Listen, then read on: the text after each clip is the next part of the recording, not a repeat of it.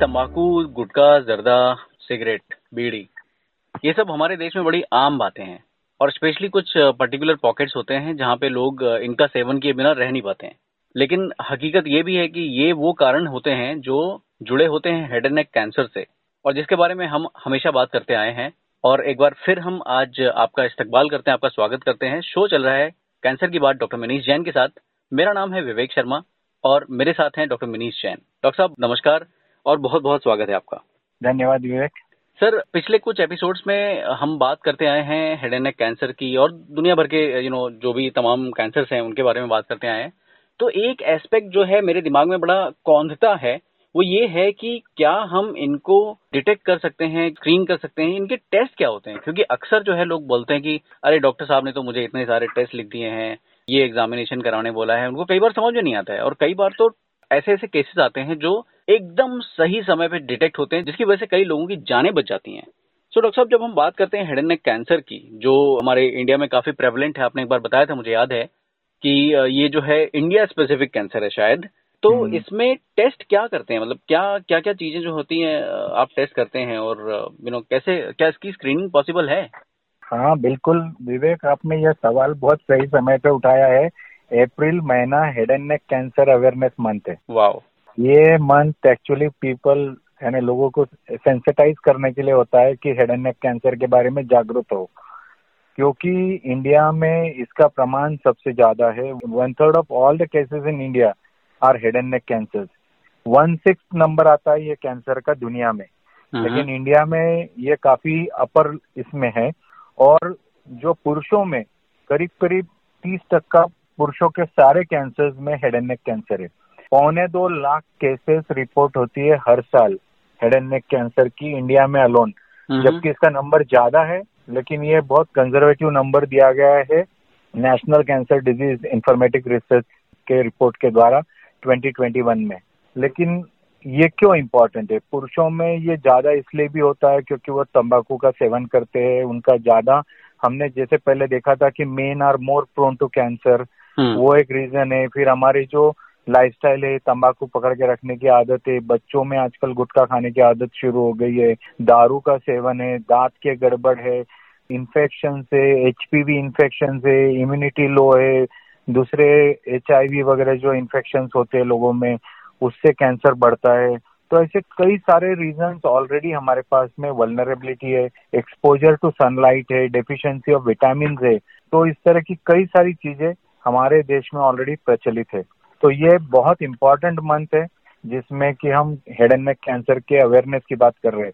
अभी स्क्रीनिंग जो होता है वो क्या होता है? स्क्रीनिंग एक, एक प्रकार से टेस्ट होती है कि कैंसर के कोई साइन सिम्टम्स नहीं है और आप उनको इवेल्युएट कर रहे हो लोगों को ताकि जो लोग उससे मर रहे हैं या हम्म। उनकी डेथ हो रही है वो कम हो जाए या उनकी डिज़ीज़ जल्दी डिटेक्ट हो जाए। और वो अर्ली स्टेज में डिटेक्ट होके क्यूरेबल स्टेज में रहे। तो जो लोग रूटीनली अल्कोहल का सेवन कर रहे हैं तंबाकू के प्रोडक्ट्स या कोई भी प्रकार से बीड़ी गुटखा तंबाकू मिश्री या स्नफ जो भी प्रकार से आप ले रहे हो हम्म। और यदि आप उसका सेवन अभी कर रहे हो या कर रहे थे तो ऐसे लोगों में ये स्क्रीनिंग करना ज़रूरी हो जाता है। ये स्क्रीनिंग बहुत सिंपल टेस्ट होती है। डॉक्टर को सिर्फ़ उनके नाक में मुँह में गले में देखना है कोई एबनॉर्मलिटी है क्या? उनके गले पे लम्ब है क्या चेक करना है? कुछ भी यदि अबनॉर्मल लग रहा है तो फिर आगे चेकअप्स होते हैं डेंटल चेकअप्स होते हैं और हम बहुत सिंपल तरीके से टॉर्च से या मिरर से अंदर देख सकते हैं। इसको कोई भी स्पेशल स्कैन वगैरह की ज़रूरत नहीं होती है। अंदर में यदि हमको कोई लाल चट्टा सफ़ेद चट्टा कोई लंप लग रहा है कोई ऐसे अल्सर लग रहा है तो फिर हम उसको आगे इन्वेस्टिगेशन बायोप्सी स्कैन वगैरह इत्यादि करते तो ये प्रोसीजर को स्क्रीनिंग बोलते हैं। कोई भी व्यक्ति जो डॉक्टर हो या फिर कोई हेल्थ वर्कर हो तो वो सिंपल तरीके से ये प्री स्क्रीनिंग या स्क्रीनिंग कर सकता है। ओके सो डॉक्टर साहब इसके अलावा और क्या टेस्ट होते हैं? मतलब जैसे आई एम श्योर जैसे पैथोलॉजिकल टेस्ट होते हैं जो लैब में होते हैं रेडिएशन रेडियोलॉजी रिलेटेड जो टेस्ट होते हैं कैसे क्या क्या टेस्ट होते हैं यूजुअली जो आप यूज़ करते हैं टू कंफर्म की कैंसर है? हेड एंड नेक कैंसर को डायग्नोज करना होता है तो सारे ही टेस्ट करना ज़रूरी नहीं है। मैं जो भी टेस्ट बता रहा हूँ ये इसमें के कोई कॉम्बिनेशन या एक दो टेस्ट या जो भी टेस्ट ज़रूरी है वो किए जाते हैं। लेकिन मैं आपको सारी टेस्ट बताता हूँ। सबसे पहले तो हमको ये समझना है कि कौन से टाइप का कैंसर सस्पेक्टेड है। क्या साइंस एंड सिम्टम्स है पेशेंट के, उनकी एज क्या है, उनकी जनरल हेल्थ क्या है, उनके दूसरे मेडिकल रिकॉर्ड्स क्या है, वो देखे जाते हैं। इसके बाद में पहले तो हम उनको एग्जामिन करते हैं। सबसे इम्पोर्टेंट चीज़ वही होती है फ़िज़िकल एग्जामिनेशन जैसे नाक में, मुँह में, गले में और कहीं पे भी नेक में कोई लम्ब है, वो देखा जाता है। इसके बाद ब्लड यूरिन टेस्ट जो हम रूटीन करते हैं, वो करवाते हैं। इसके अलावा हम एंडोस्कोपी करते हैं। यानी एक दूरबीन ऐसी फ्लेक्सिबल ट्यूब होती है जिसमें लाइट होता है। जिसको एंडोस्कोप बोला जाता है, वो नाक में से डाल के, यदि हम वॉइस बॉक्स को देखोगे लैरिंग्स को तो लैरिंगोस्कोपी बोलते हैं। जब हम फेरिंग्स को देखते हैं तो उसको फेरिंगोस्कोपी बोलते हैं। और जब हम नेजोफेरिंग्स को देखते हैं तो नेजोफेरिंगोस्कोपी यानी ये ट्रिपल स्कोपी होती है, जो कि ये एरिया में छुपे हुए कैंसर को देखने के लिए होती है, या इसको पैन एंडोस्कोपी भी बोला जाता है। फिर यदि हमको कोई हिस्से में जहाँ डाउटफुल एरिया लगा तो वहाँ से यदि हम नीडल डाल के उसमें से कुछ सेल्स निकालेंगे तो उसको फाइन नीडल एस्पिरेशन बोलते हैं। और यदि हम उसमें से पीस निकालेंगे तो उसको बायोप्सी बोलते हैं। तो इस तरह से हम बायोप्सी लेते हैं। फिर उसमें हम जो यदि वो जो टेस्ट लिया गया है वो कुछ लोगों में जैसे जिनको तंबाकू का सेवन नहीं है और ओरोफेरेंजियल कैंसर है तो उनको हम एच टेस्टिंग के लिए भी भेजते हैं जैसे वायरल इन्फेक्शन रिलेटेड टेस्टिंग्स के लिए। इसके अलावा ये टेस्टिंग जो रहती है, कुछ स्पेशल टेस्ट भी होते हैं पीडीएल वन सीपीएस या एनटीआर के इस तरह से तो वो मॉलिक्यूलर टेस्टिंग के लिए भी वो टिश्यू काम आता है।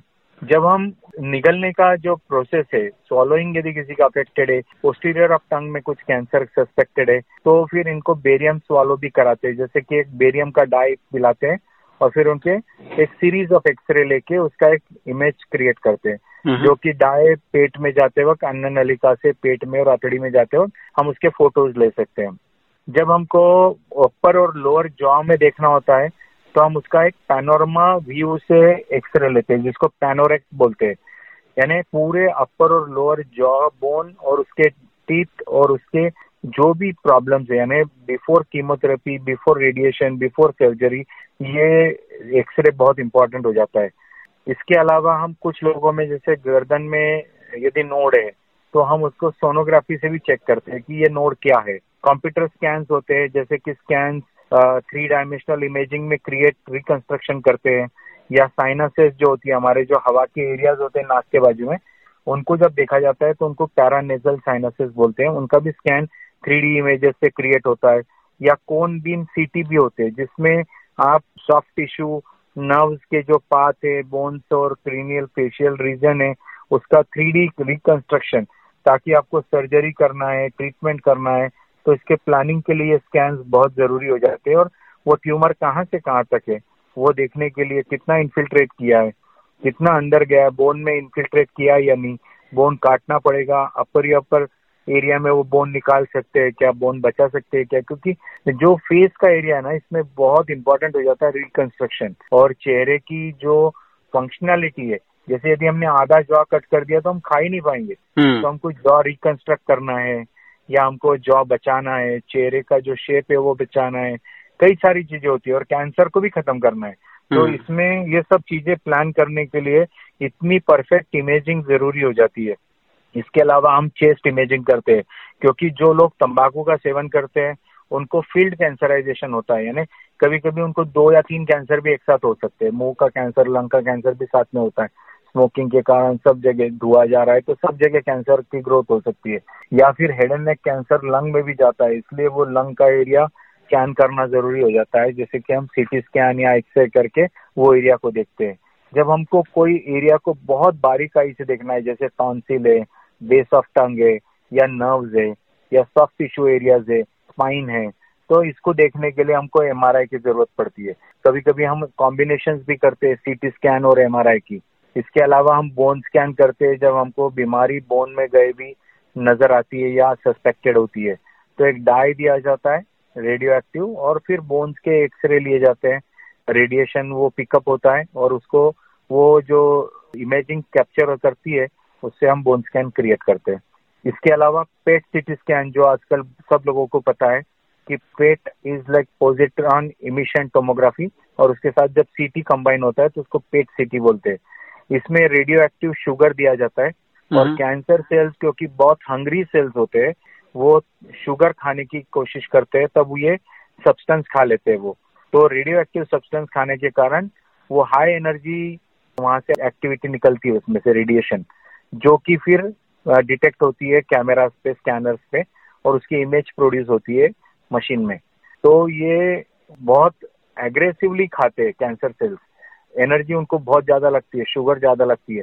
तो वो ये शुगर खा लेते हैं रेडियो एक्टिव शुगर तो इसीलिए वो डिटेक्ट हो जाते हैं। तो इस तरह से कई सारी टेस्ट अवेलेबल है। इसके अलावा मॉलिकुलर टेस्टिंग अवेलेबल है और मॉलिकुलर टेस्टिंग भी बहुत इंपॉर्टेंट होती है ट्रीटमेंट के। दरमियान। जब आप कोई ट्रीटमेंट प्लान करते हो तो आपको मॉलिकुलर टेस्टिंग की ज़रूरत पड़ती है। ग्रेट अच्छा डॉक्टर साहब हम जब टेस्टिंग की बात करें और कैंसर की बात करें तो अक्सर जो है हमें सुनने में आता है एक दो चीज़ें बड़ी प्रेवलेंट होती हैं। एक होती है डायग्नोसिस दूसरा होता है प्रोग्नोसिस सो so, हमें ये बताइए कि क्या हेड एंड कैंसर में जैसे आपने जो टेस्ट बताए क्या डायग्नोसिस के टेस्ट अलग होते हैं प्रोग्नोसिस के अलग होते हैं और ये पूरा माजरा क्या है? डेफिनेटली डायग्नोसिस के टेस्ट अलग होते हैं और प्रोग्नोसिस के टेस्ट अलग होते हैं। हम्म, हम्म, क्योंकि डायग्नोसिस हम्म। करते वक्त तो आपको सिर्फ़ ये पता करना है कि कैंसर है। लेकिन वो कैसे बिहेव करेगा ये उसका मॉलिक्यूलर या जैसे हम बोलते हैं ना कि हमको सिर्फ़ यदि ये पता चल जाए कि पाटिल है तो हम पचास पाटिल हमारे दिमाग में आ जाएँगे। या चौधरी बोल दिया तो पचास चौधरी हमारे गाँव में ध्यान में आ जाएगा। लेकिन हम जब उसका नाम के साथ उसको पहचानेंगे उसके पिताजी का नाम उसका नाम और वो कहाँ रहता है ये पता करेंगे तो उसका कैरेक्टर समझ में आता है। जब चार भाई भी सेम नहीं होते तो कैंसर में भी उनके स्वभाव अलग होते हैं। तो हर किसी का एक मॉलिक्यूलर स्ट्रक्चर होता है और वो मॉलिक्यूलर स्ट्रक्चर बताता है कि वो कैसे एग्रेसिवली बिहेव करेगा या माइल्डली बिहेव करेगा या कौन सी दवाइयों को रिस्पॉन्ड करेगा कौन सी दवाइयों को नहीं करेगा। तो आप कई तरीके से मॉलिकुलर टेस्टिंग करके उनके कैरेक्टर को समझने की कोशिश करते हो ताकि आपकी जो ट्रीटमेंट है वो परफेक्टली उसको टारगेट करे। तो टारगेटेड ट्रीटमेंट ही वो होती है जो स्पेसिफिक जीन्स या प्रोटीन्स या टिश्यू एनवायरमेंट को, जो कैंसर की ग्रोथ को प्रमोट कर रहा है, उसको अटैक करती है। जब आप ये समझ लोगे कि उसमें है क्या, तभी जाके आप उसको सही ट्रीटमेंट दे पाओगे। जैसे ईजीएफआर e यदि आपके ट्यूमर में ज़्यादा है तो आप उसके लिए मोनोक्लोनल एंटीबॉडीज यूज़ कर सकते हो। जैसे वो सिटुकजिमाप करके ड्रग है तो वो ड्रग आपके ईजीएफआर e टारगेट को करके ट्यूमर को ब्लॉक कर देता है। या फिर आपको स्मॉल मॉलिक्यूल्स अवेलेबल है अफाटिनिप टाइप जो कि आपके ट्यूमर का ईजीएफआर e अंदर में सेल्युलर लेवल पे ब्लॉक करता है। या ट्यूमर एग्नोस्टिक थेरेपीज अवेलेबल है एनटीआर के जीन की, जो वन टू टू परसेंट लोगों में ही होती है, लेकिन लारोट्रेक्टेनिव या एंट्रेक्टेनिव करके ड्रग्स होते हैं, जो आपके कैंसर को जब कोई दवाई इलाज नहीं है ऑपरेशन नहीं कर सक रहे हैं, तब ये ड्रग्स उसको अटैक करके उसको रोक देते हैं। या फिर इम्यूनोथेरेपी करके ड्रग्स होती है जो हमने पहले भी बात की थी। PD one PDL one blockers होते हैं जैसे टेम्ब्रोलुजुमैब निवोलुमैब ये पीडी वन ब्लॉकर्स है जो already head and neck cancer में अप्रूव्ड है। जैसे कि यदि आपका किसी का कैंसर रिकरेंट है और उसको सर्जरी कीमोथेरेपी हो गया है और उसके बाद में या, या फिर कीमो रेडिएशन होने के बाद ये बीमारी पलट के आई है तो आप सीपीएस स्कोर कर सकते हो पीडीएल वन सीपीएस स्कोर यदि आपका सीपीएस स्कोर ट्वेंटी से ज़्यादा है तो आप सीधा पेम्ब्रोलुजुमैब पे जा सकते हो सिंगल एजेंट इम्यूनोथेरेपी और यदि आपका स्कोर वन से ट्वेंटी है तो आप कीमो इम्यूनोथेरेपी पे जा सकते हो, जैसे कि आप पेम्ब्रोलिज्म ऐप और कीमोथेरेपी आपने कीमोथेरेपी ले ली है और आप फेल हो गए हो तो आप निवोलुमैब ड्रग पे जा सकते हो. यदि आपका ये पीडीएल वन नहीं है तो आप सेटुक्जिमाब और कीमोथेरेपी पे जा सकते हो. तो ऐसे कई सारे कॉम्बिनेशन है। एनटीआर के यदि पॉजिटिव है तो आप उसके ड्रग यूज़ कर सकते हो एंट्रेक्टिनिब लार्पेक्टिनिब तो इस तरह से आप जब टारगेट पता करोगे तो आप टारगेटेड ड्रग्स पे जाओगे। और हमको ये भी पता करना होता है कि जैसे जो तंबाकू का सेवन नहीं कर रहा है तो 15 से 25 तक का लोगों में आजकल एचपीवी इन्फेक्शन भी बहुत प्रिवेलेंट है, जो कैंसर क्रिएट करते हैं और जिनकी ट्रीटमेंट अलग होती है। इसीलिए क्योंकि वो प्रोग्नोसिस भी चेंज होता है ट्रीटमेंट भी बदलती है एचपीवी मैलिग्नेंसीज में। तो ये एचपीवी कैंसर्स को भी समझना बहुत ज़रूरी होता है। उससे हमारा कीमोथेरेपी देना या नहीं देना, उसमें कोई लोगों में हमारे को देने की ज़रूरत नहीं होती क्योंकि दे डू बिहेव बेटर और इसमें क्योर रेट भी बेटर होता है एचपीवी रिलेटेड मैलिग्नेंसीज में। वो शुरुआत में तो बहुत एग्रेसिव नज़र आते हैं, लेकिन रिस्पॉन्ड में बहुत अच्छे होते हैं। तो इसीलिए ये एच टे, टेस्ट करना ज़रूरी होता है। अभी आपका सवाल था कि क्या हम ट्रीटमेंट के बाद में भी कोई टेस्ट कराते हैं? जी। तो वो भी ज़रूरी है कि हाँ जैसे किसी का कैंसर ट्रीट हो जाए कीमोथेरेपी हो जाए रेडिएशन हो जाए या सर्जरी हो जाए या कॉम्बिनेशन हो जाए जो भी हो जाए इसके बाद में इनको पाँच साल तक फॉलोअप पे रहना ज़रूरी होता है। क्योंकि इनको या तो वही कैंसर या नया कैंसर आ सकता है पाँच सालों तक। यदि ये पाँच सालों तक फेल नहीं होते हैं तो ये कभी फेल नहीं होंगे। तो हम जनरली इनको पेट स्कैन या फिर सीटी स्कैन या CT plus M R I plus thyroid test कराते हैं, क्योंकि रेडिएशन के बाद बहुत सी बार थायराइड ग्लैंड भी जल जाती है। तो वो चेक करना ज़रूरी होता है। फिर इनके हमको ओरल जो टेस्ट वगैरह के इश्यूज़ होते हैं तो कभी कभी इनके सॉल्ट कम हो जाते हैं, खाना नहीं खाते तो। तो सोडियम चेक करना होता है कैल्शियम मैग्नीशियम चेक करते हैं। इस तरह से शुरुआत के हिस्सों में तो हमको ये सारी टेस्टिंग लगती है। धीरे धीरे ये टेस्टिंग हम कम कर देते हैं जैसे कि हमको पता चल गया पेशेंट सही है तो फिर हम साल में एक बार टेस्ट करते हैं। अब एच के रिलेटेड अभी दुनिया में एक नया एक्सपेरिमेंटल हुआ था टेस्ट जो कि ब्लड में से आज एच रिलेटेड चेक कर सकते हो कैंसर में रिकरेंस है या नहीं। तो ये यूनिवर्सिटी ऑफ़ नॉर्थ कैरोलिना में 115 लोगों पे स्टडी हुई थी। जिसमें कि एच जो ब्लड में शेड होता है कैंसर सेल में से, उससे आप डिटेक्ट कर सकते हो 99 परसेंट एक्यूरेसी से कि कैंसर वापस नहीं आया है, क्योंकि आपको फिर स्कैन करने की ज़रूरत नहीं है। और 94 परसेंट एक्यूरेसी से आप देख सकते हो उसमें से रिकरेंस हुआ या नहीं। तो 115 लोगों में 16 लोगों में करीब एचपीवी दो टेस्ट में पॉजिटिव आया था डबल टेस्ट में, छह छह महीने की। तो उसमें 15 लोगों को रिकरेंस था, यानी 94 परसेंट एक्यूरेसी थी। ये टेस्टिंग की।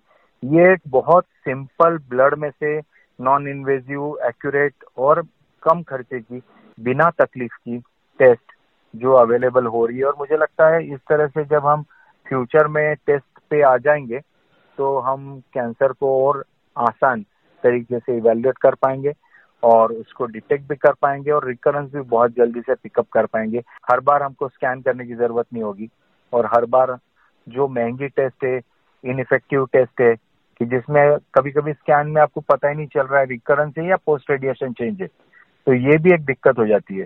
तो ऐसी सब चीज़ें हम अवॉइड कर पाएँगे।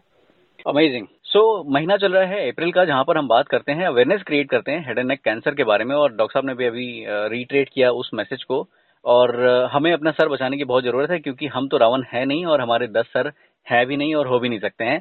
तो जब सर एक ही है तो हेलमेट पहनते हैं और लाइफस्टाइल को अपनी इम्प्रूव करते हैं so that head and neck cancer हमें ना हो।